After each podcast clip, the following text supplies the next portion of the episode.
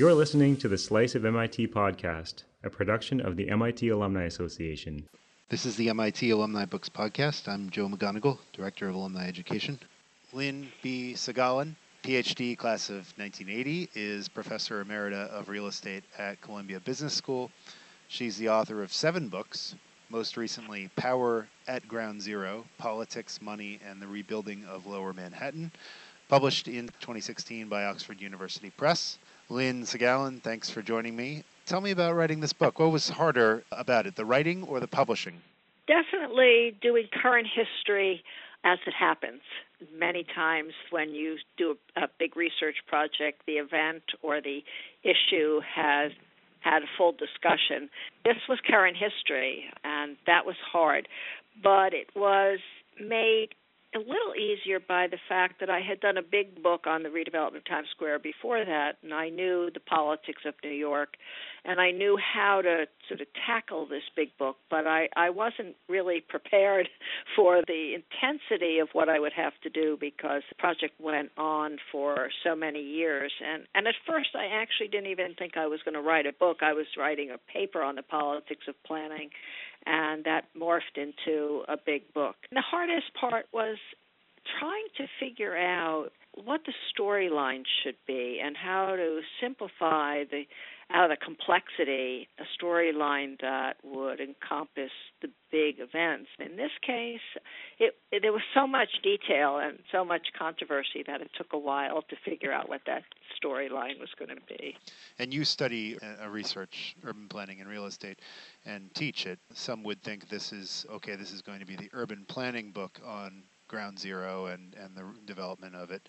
But as many reviews have pointed out, this is the story of ground zero and the development of those 16 acres in the last 15 years. One of the things I've done in a lot of my writing uh, in the last three books is really to tell about how plans get implemented and that process of implementation, which inevitably involves politics, changes the plan and results in what we see. So it's the plans are the beginning for these large scale projects, but they're typically very complex and they take years, sometimes decades to implement. And the process, the market changes, the key elected officials change, and the ideas of what should happen get modified by politics of opposition and new factors that enter the equation. That's the piece I've always been interested in talking about how and why the plans change. One original title for the book, or working title, was "Loss and Ambition at Ground Zero. Right. Why did you lose the word ambition in the in the final title? You know, I worked with my editor.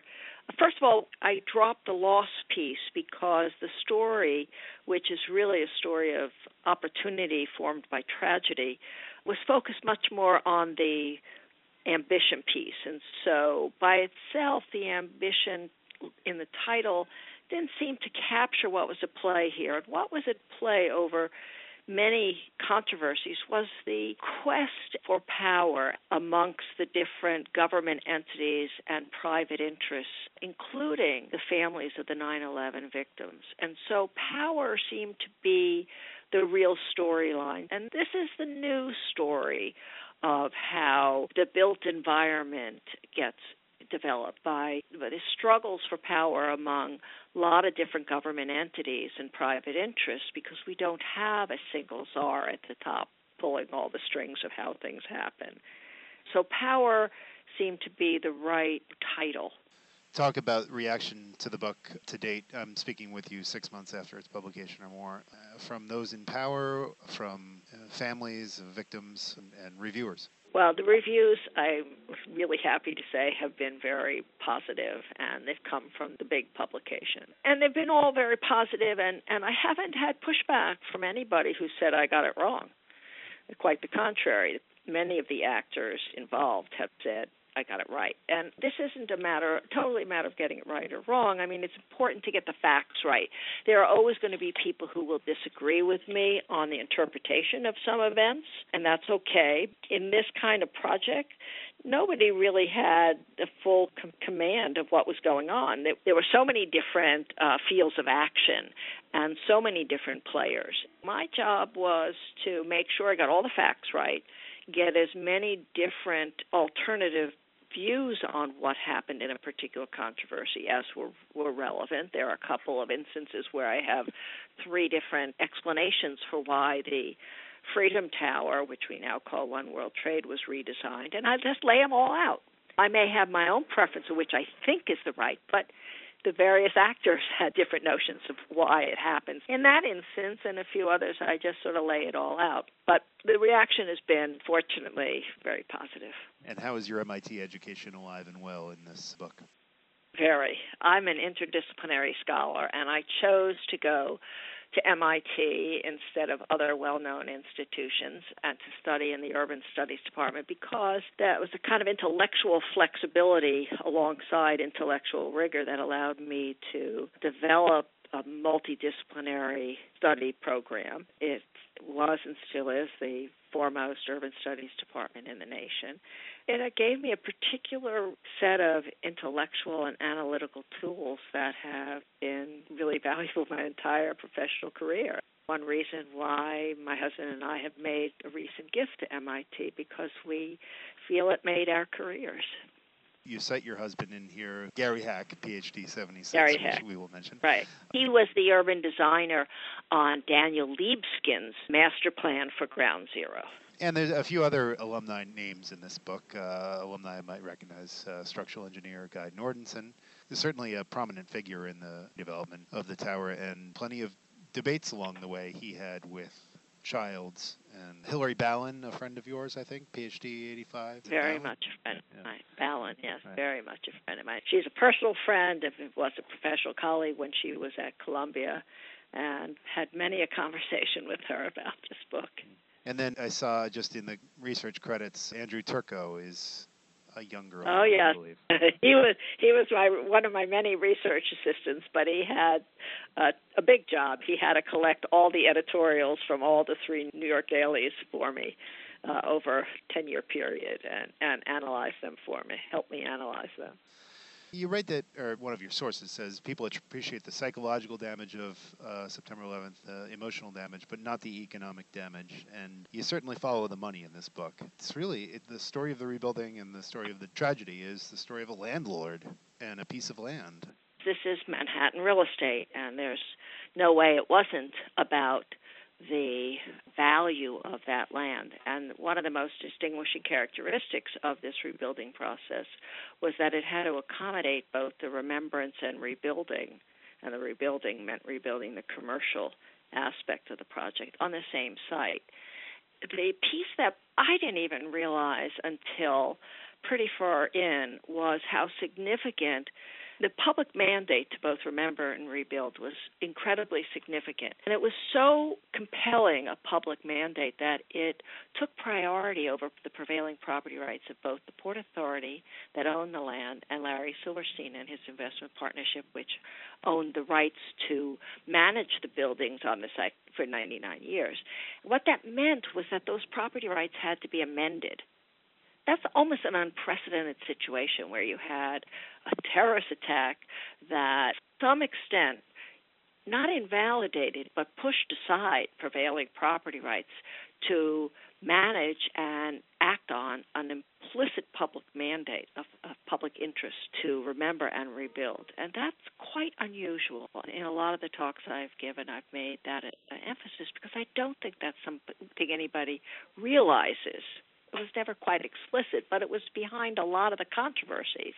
At the same time, you note that you know by two, 2016, a lot of New Yorkers uh, were a little bit more utilitarian in their attitudes towards the space than they had been yeah. 10 years prior. Yes, particularly the Calatrava transportation hub, which seems to be for many New Yorkers an excessive cost for a commuter train station and a shopping mall, which is what it is a lot of us feel we could have spent some of that money on an additional piece of important transportation, like a one one seat ride to JFK Airport. In your acknowledgments, you you write that the last pieces of the story are still to be resolved and are continuing. Is that frustrating to you? No, no, because I, the, the the pieces that are are unresolved are are three particular pieces. One is the cultural program, and that is frustrating to me and a lot of other people whether it'll actually happen on the site.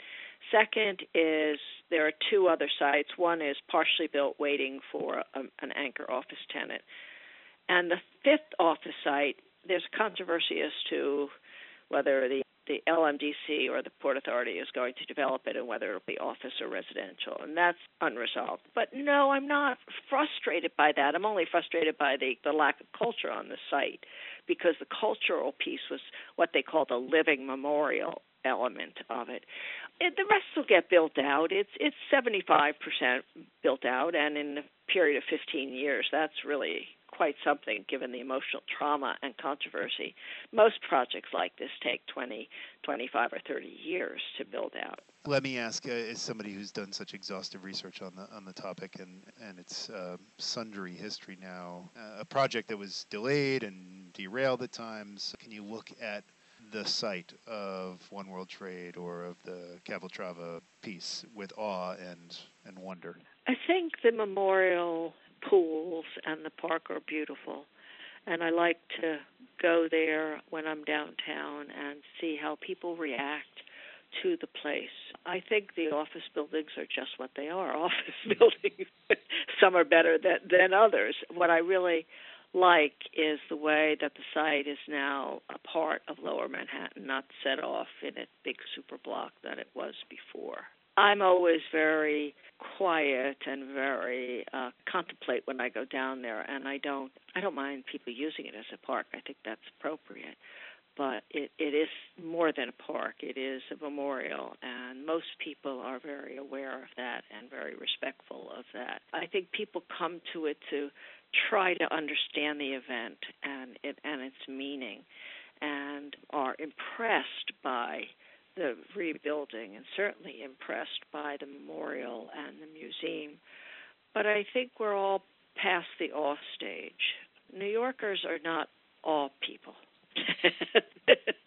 you know, we kind of take it in stride and expect we expect this kind of impressive rebuilding. Tell me what else you're reading right now.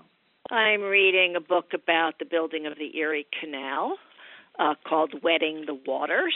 Um, I, the Erie Canal was a, a really important infrastructure project uh, that really connected New York and the rest of the mainland of the United States. I'm reading a lot about editorial cartoons because, as you know, in my book, I used a lot of editorial cartoons. I think they capture emotions and, in a humorous way, ideas that and criticisms that are more powerful visually than sometimes we can all express in words. The book is Power at Ground Zero Politics, Money, and the Rebuilding of Lower Manhattan by Lynne Sagalyn, PhD 80.